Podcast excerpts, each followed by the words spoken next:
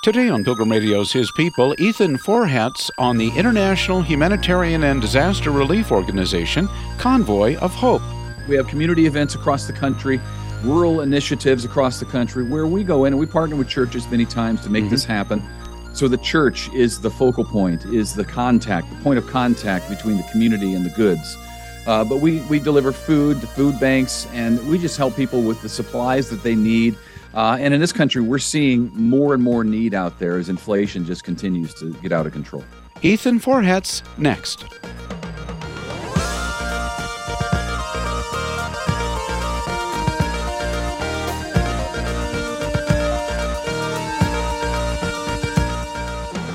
Convoy of Hope has helped hurting people in more than 127 of the world's countries by empowering women, feeding kids, and helping farmers.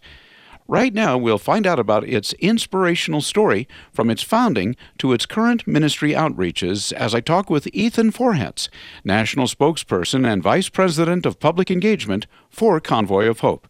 Later on, Ethan will tell us how he became involved with the ministry. Ethan, uh, tell us about the founding of Convoy of Hope. I know it was founded by Hal and Dory Donaldson. Hal uh, and Dory are both still on staff here. Hal is the CEO. Dory is in charge of our women's empowerment program and Convoy Women.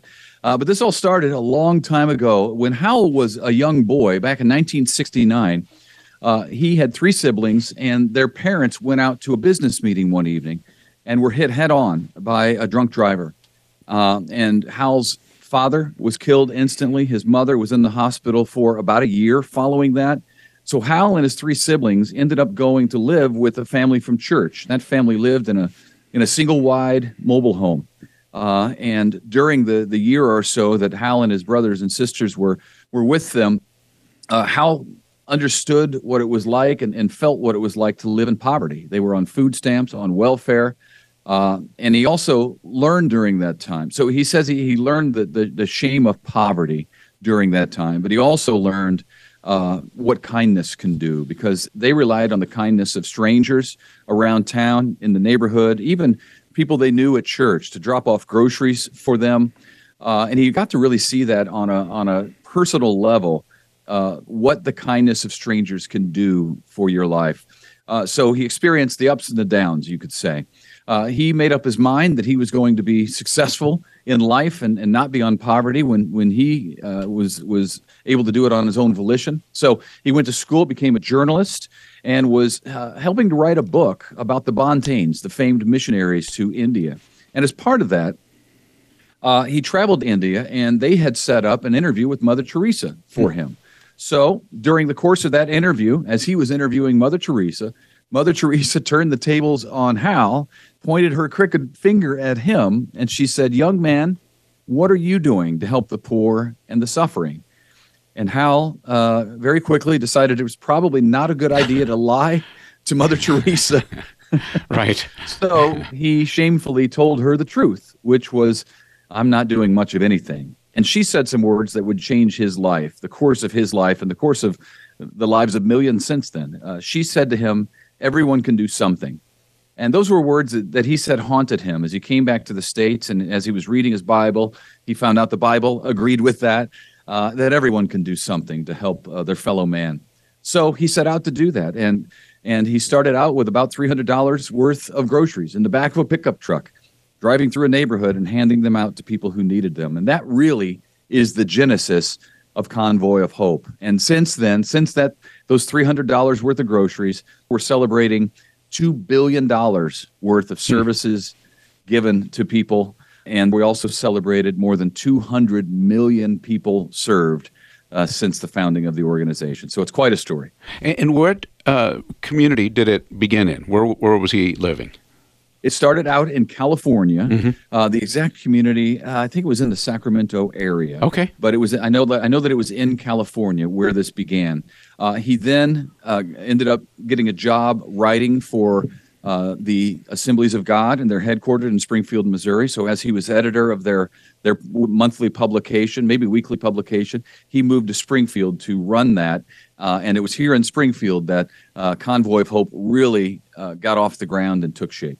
Can you talk a little bit, Ethan, about how it grew? I mean, from 300 dollars worth of groceries in the back of his pickup truck as he took uh, Mother Teresa's uh, challenge, you might say. I mean, to think that you're, as I understand it, you're now in 16 countries. Oh yeah, we're in 16 countries every single day of the year. We've we've worked in more than 100, or at, at, right at about 130 right now since our founding. Hmm. But I think I think Hal would tell you this. The the answer to that question, Bill, is the Lord. Mm-hmm. The Lord has has favored this organization. He's breathed on it in every way since its founding. Uh, we were blessed ver- very early on to have a local businessman who donated a truck to the very, very first uh, semi truck to Convoy hmm. of Hope, and it allowed them to to go do community events in different areas and pick up supply and drop it off different places. And and, and since then, uh, it's just been the favor of the Lord that has smiled on this organization, uh, going before us in ways that are that are truly incredible and, and unbelievable if you aren't close to it. But on a daily basis, something miraculous happens here, it seems, with either a contact or uh, a new donor or a corporate partner, or uh, it's it's incredible what's gone on here in the last almost 30 years. Well, my guest is Ethan Forhetz. He is national spokesperson and vice president of a ministry known as Convoy of Hope, vice president of public engagement. I should quickly add it has grown to be a an international relief organization. And I guess I, at this point, uh, Ethan, maybe you could explain to us what your mission is, what it what it is that you do. I know it involves. Uh, obviously, bringing humanitarian relief and so on. But if you could give us a little bit of an idea of, uh, yeah, what your mission is. We do a lot of things at Convoy of Hope, but uh, the thing that we're we're dedicated to is is doing things to get people to to try to end generational poverty. That's what we want to do. We don't want to just give people food for today. We want to give them food for tomorrow and the ability to provide their own food for the days after tomorrow. So uh, we do that through our children's feeding program, uh, where we feed uh, roughly half a million kids every school day around the world. Uh, and we do that by partnering with schools, uh, most of them Christian schools around the world, uh, where we go in and we're able then to keep the kids in school they can get an education and focus on getting an education because so many times we hear about kids saying that before we moved in, they weren't able to concentrate on their schoolwork. They weren't able to get good grades because their mind, if you've ever been hungry, then you know this. Your, your mind is constantly fixated on where you're going to get their next meal. Are you going to get their mm. next meal? So we free kids up to be able to concentrate on schools and be able to work toward their future to end generational poverty that way. Another way that we do it is through our women's empowerment programs, where we go in uh, to countries around the world, and many times these are countries where where women are uh, literally valued less than cattle, and and we go in. They're they're there with the kids. Uh, the husband is left many times, and, and they're not able. They're in a culture where they're not able to provide for themselves. So what we do is we do a study in their community, find out what business is needed. Uh, we come alongside the woman with training equipment if that's needed, uh, financial help, uh, and just really, really come alongside them for a year or so and help them learn how to be successful. And then we watch them thrive. Uh, and we see great successes as a result of that program. But that's another way to end generational poverty. Now, the woman is not in our food line, but rather she's providing for her own family enough so to, in most cases, in many cases, tithe back to the organization uh, because they want to help more women who are in a circumstance like she was in. Another way that we do it is through our agriculture program. And this maybe is my favorite thing that we do. We go into countries and we and villages and we teach people how to farm their land, uh, how to be good stewards of their land. Because I don't know if you, Bill, if you've ever had a garden, uh, but it ain't easy. mm-hmm. yeah, right. Yeah. My wife and I tried one for the first time a couple of years ago, and it didn't go well. Uh, so you need people to come alongside the soil scientists. We have a guy on staff here. His name is Dr. Dirt.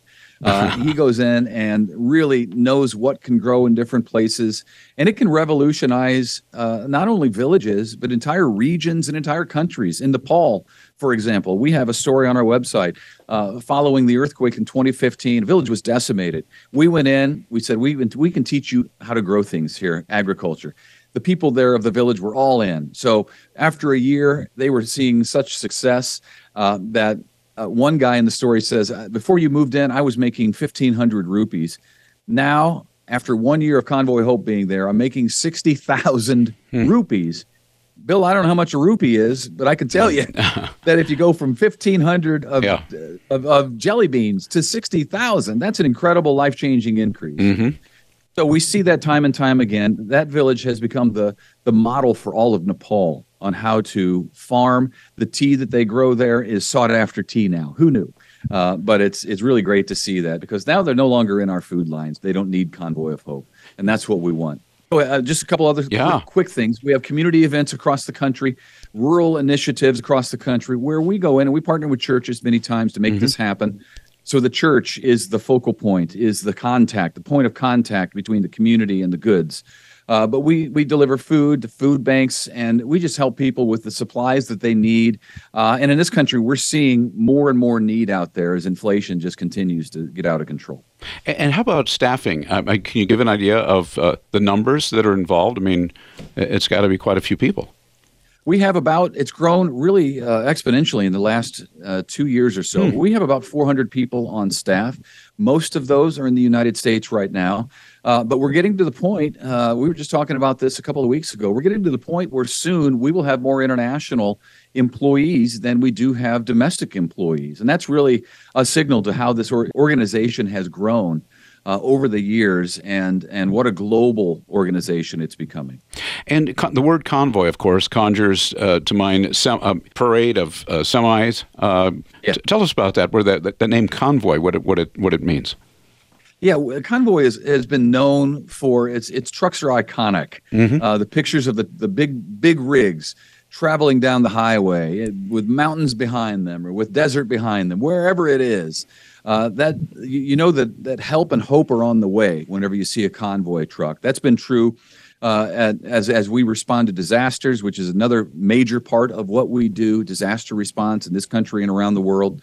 Uh, so uh, the, it, it's just a fitting name, um, and and hope comes in there because hope is something that we all need, and and I think it's something that a lot of people uh, maybe are lacking right now in recent years, maybe in the last 10 years or so, there, has been a sense, I don't know if you felt it, but it seems like a growing hopelessness in our culture. Mm-hmm. And it doesn't really make sense uh, because we have we have so much in this culture, but yet there's a sense of hopelessness. So what when somebody has hope, they have reason for living. Uh, they have reason to wake up in the morning uh, to do what they do, and and and you got to have hope that tomorrow is going to be a better day, and that's what we're about. And obviously, the Christian faith is central. That's the ultimate hope that we want to give people. Uh, we don't push it on anyone, of course. That's it's not a prerequisite for getting any of the goods and services that we provide, but it's it's the reason why we do what we do. Honestly, uh, we do it for that reason. The Bible tells us to. Jesus told us to. So we care for our fellow man uh, we care for widows and orphans, um, and and and and if we can impart that hope to them, uh, then we've given them eternal hope, which is which is what it's about. And and obviously there are organizations which are at least it sounds like are doing similar kinds of work around the world. How would uh, Convoy of Hope contrast uh, w- with them? I think the biggest thing that makes us different is how we partner with churches. Mm. Uh, they are our major partner across this country and really around the world. Uh, let's say for a disaster situation, uh, as as our convoy, our literal convoy of hope is driving down with all of our emergency vehicles ready to respond. Our people are on the phone with pastors to find out what they need uh, who needs it the most, where, uh, you know, it, and pastors are honest with us. They'll tell us if, hey, listen, our community wasn't hit nearly as hard as this community. Mm-hmm. Get in touch with this pastor there and go there. That's where they need the help. Or come to my parking lot and park here because churches have the big imp- parking lots, which are empty most of the time. So we can land there and that becomes our home base now to work in the disaster response area. Uh, that's where we have distributions. People drive onto the parking lot. Uh, and another thing that we get to do when we partner with churches is we call on their army of volunteers. So that allows us to keep our costs down. We don't have to move in with an army. We move in with people to manage and supply the distribution and then uh, it's it's the people on the ground, the people mm-hmm. who put on the Convoy of Hope T-shirts, yep. who then give out the supply to their neighbor. So then, Bill, when Convoy of Hope rolls out eventually, whether it's going to be two weeks from now, two months from now, two years from now, the church is the point of contact that the people know they got help from this church. They didn't get help from Convoy mm. of Hope. They got help from the church, and the church is there to minister to their bigger needs, which are their spiritual needs. So they're so grateful. You see people uh, in these instances many times on on what is the worst day of their life, mm-hmm. uh, and and what they need is what we were talking about earlier. They need that hope. They need to know that somebody cares, whether it's it's from up in Missouri or from the rest of the country down in Florida or halfway around the world in Ukraine. They need to know that somebody cares about their plight, is praying for them, and is for them. Uh, and I think that's what Convoy of Hope is is doing. And just as part of the story that I was covering in Romania is uh, at an orphanage. There was an orphanage that had had to evacuate mm. from Ukraine into Romania uh, and Convoy of Hope is supplying supplying the food there on a daily basis for the kids in that orphanage. And I don't know if, it's fair to ask this: is there a, is there a top priority right now for Convoy of Hope in terms of uh, what you're doing, uh, or, or is it many things? You know, it's it's many things because all of these things I've talked about, the women's empowerment, uh, the agriculture, the children's feeding, those are all going on on a daily mm-hmm. basis. And then there are times the war in Ukraine started that becomes the priority for the moment. Uh, you know, everybody's thinking that because it's happening now. We got to mm-hmm. get these people out. There's a crisis at the Polish border. We need to supply food. How are we going to get the, sh- the, the shipments over there? The supply chain's a mess. All of that uh, that becomes when there's an when there's an emergency, when there's a disaster. Hurricane Ian became the priority in the moment because there it is offshore. It's going to be a Category Four hurricane they need the help right now. So there are things that become the top priority, uh, but but then happening every single day are all those other priorities that that have to keep moving. Well, we're talking about Convoy of Hope. It's a ministry, it's an international ministry. My guest is Ethan Forhetz. He's national spokesperson and vice president of public engagement. And uh, people might be wondering, uh, Ethan, uh, just going back over the last three years now of the, the pandemic, uh, what, what uh, was Convoy of Hope's role there? I mean, what kind of challenges uh, did you face ha- having still having uh, th- those needs are there probably more than ever and certain kinds of needs that the the pandemic created in some of these communities well you know i think for a lot of industries and a lot of businesses it was an eye-opening experience to go through that mm-hmm. it, it, made us call a bunch of audibles uh, we figured out a lot of ways to do things that we didn't know existed. Right. But in the moment, uh, you figure it out, and we figured it out quickly. Uh, very early on in that, uh, we decided that, that we were going to supply 10 million meals to people who needed it. Uh, and then that was a goal. We hit that very quickly. So it became 50 million meals. Hit that very quickly. So we kept raising our goal until we provided more than 200 million meals, uh, most of those for the people in the United States. And we had to figure out ways to do that. That required uh, you know, no contact. Mm-hmm. Yeah. Uh, so we really improved our drive-through distributions where people just pop the trunk. We've put the, the, the grocery bags and items in to provide those meals. Uh, and that's something that we've been using over the last couple of years. We've gotten really good at it.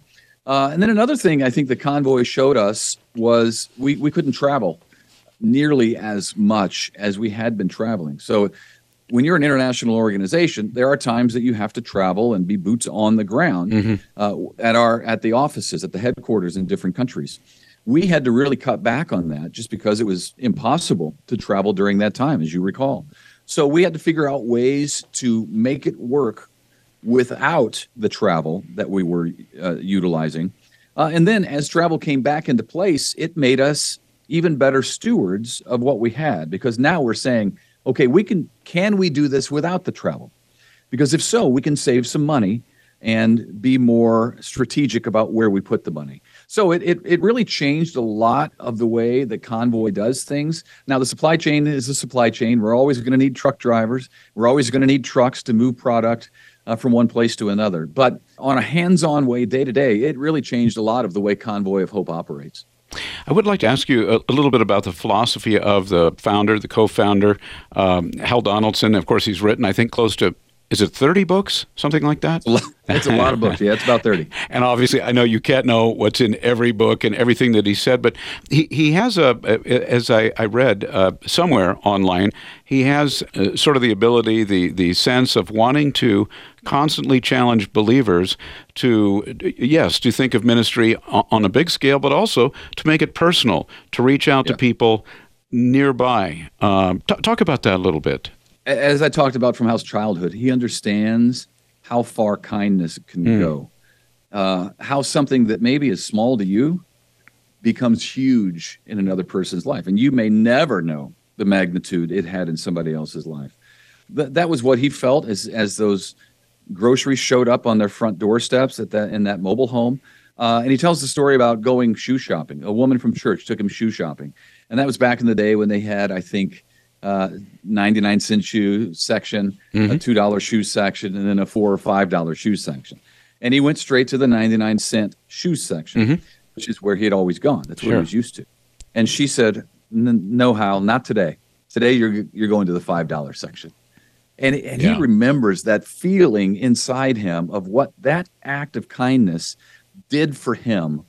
Uh, so uh, that's what he talks about. It's it's not it's not major things. Not everybody has to go start a, uh, an international charity mm-hmm. that serves 200 million people, but everybody can do something, just like Mother Teresa said. And you never know what that something is going to mean in someone else's life. Quick story from Hurricane Harvey down in uh, the Houston area. Convoy of Hope was responding there following that horrific hurricane. And uh, we drove up to this woman's house. We saw a woman sitting on her front porch. And uh, we got out, went up to her, and said, Hey, we're from Convoy of Hope. What can we do to help you? Uh, the reason we know this story is because every time there's a disaster, she is on Twitter saying that she's donating to Convoy of Hope, urging her friends to do the same because a cheese sandwich saved her life. Hmm. So that day, our, our team knows nothing about this, but they offered her a cheese sandwich and they offered to cut down the trees that were on top of her house. Well, uh, we called her after we saw her tweet about that more than once and said, Hey, can we, can we just ask you your story? So her story is that a couple of weeks prior to the hurricane, she was in law enforcement. She got laid off from her job, and the hurricane knocked down all the oak trees onto her house, hmm. and uh, the the damage was was immense. And she was sitting on her front porch feeling hopeless. And in fact, she had a gun and was planning to take her own life. When a Convoy of Hope team rolled up with a cheese sandwich and chainsaws, they cut down the trees off her house. And the, it, that's what gave her the hope mm-hmm. that, okay, somebody cares. Somebody is going to help me. Uh, she was at her lowest low, but a cheese sandwich saved her life. And now, forever, she she will uh, reach out to Convoy of Hope and donate every time there's a disaster because it's the reason she says she's alive today. So my point is, and it's Hal's point as well, that you never know how how something that seems so small to you is going to be a life changing have a life changing impact on somebody else. Hmm. Well, in, in, the time we have left, Ethan, I know that um, you, um, you have had quite a background. Well, I'd just like to ask you, tell us a little bit about that background and how the Lord led or called you to become involved with Convoy of Hope. Uh, for 25 years, I had a career in local TV news. Uh, Las Vegas was one of the one of my spots. That was my first spot. I graduated from UNLV down in Las Vegas, mm. and my very first job was at KVBC, the NBC affiliate in Las Vegas. Uh, and from there, I I moved and, and worked as a TV news anchor in Florida, and in Michigan and in St. Louis and finally in Springfield, where uh, I was for the last 15 years of my TV news career. And that's where I met my wife. She was a reporter at the station, and, and we worked together for 15 years until uh, it was uh, two years ago that we both, as it turns out, individually at first, felt it was time to leave the business, mm-hmm. which was odd for us because we just we had a good situation in our hometown, highest rated NBC affiliate in the country, and and and yeah. and life was good. So we figured we'd just retire there, and it'd, it'd, be, it'd be a great place to, to wrap it up. Mm-hmm. And uh, we both individually felt called, and it wasn't until finally we we had a conversation together about what we were both feeling individually, where we we both realized that wow, we can. I, I think we're going to be leaving television, which hmm. you know I I didn't think I could do anything else. To be honest with you, uh, but the Lord was calling us away, and it was during the it was during the COVID year, I think coincidentally more than anything, but uh, where everybody was reevaluating everything. But it was a tough time in news. Uh, there was uh, political unrest, racial unrest on a daily basis, and we got to feel like Bill in in secular news that we were becoming more part of the problem hmm. than we were the solution. And that didn't sit right. We didn't want to be part of the problem. So we thought, well, what can we do to be part of the solution? And we had known Convoy of Hope for so long, covering it for 15 years, headquartered in the town that we were working in news. We knew some of the people who worked here and knew their hearts. Uh, we knew the founders and their hearts and what drove them and their their love for the Lord. And uh, and we thought, man, that would really be something if we could we could work for them. And then, so they had been trying to get my wife to come on board for several years, mm. and it never was the right time. But she had conversations with them frequently, so she brought me into the conversation, and uh, you know, the Lord went before us, and we were able to to work out a deal where we became national spokespeople for the organization, and uh, it's just been. Uh, it's been a real blessing. Now we feel like we're part of the solution rather than part of the problem, uh, and it's it, it's an interesting journey that the Lord has us on for sure. You never know where you're going to end up, but it's exciting. And when you trust the Lord to lead you, you know He's going to do the providing. So it's great. You've been listening to His People on Pilgrim Radio. Many thanks to today's guest, Ethan Forhetz, Vice President with Convoy of Hope. For more information, go to convoyofhope.org.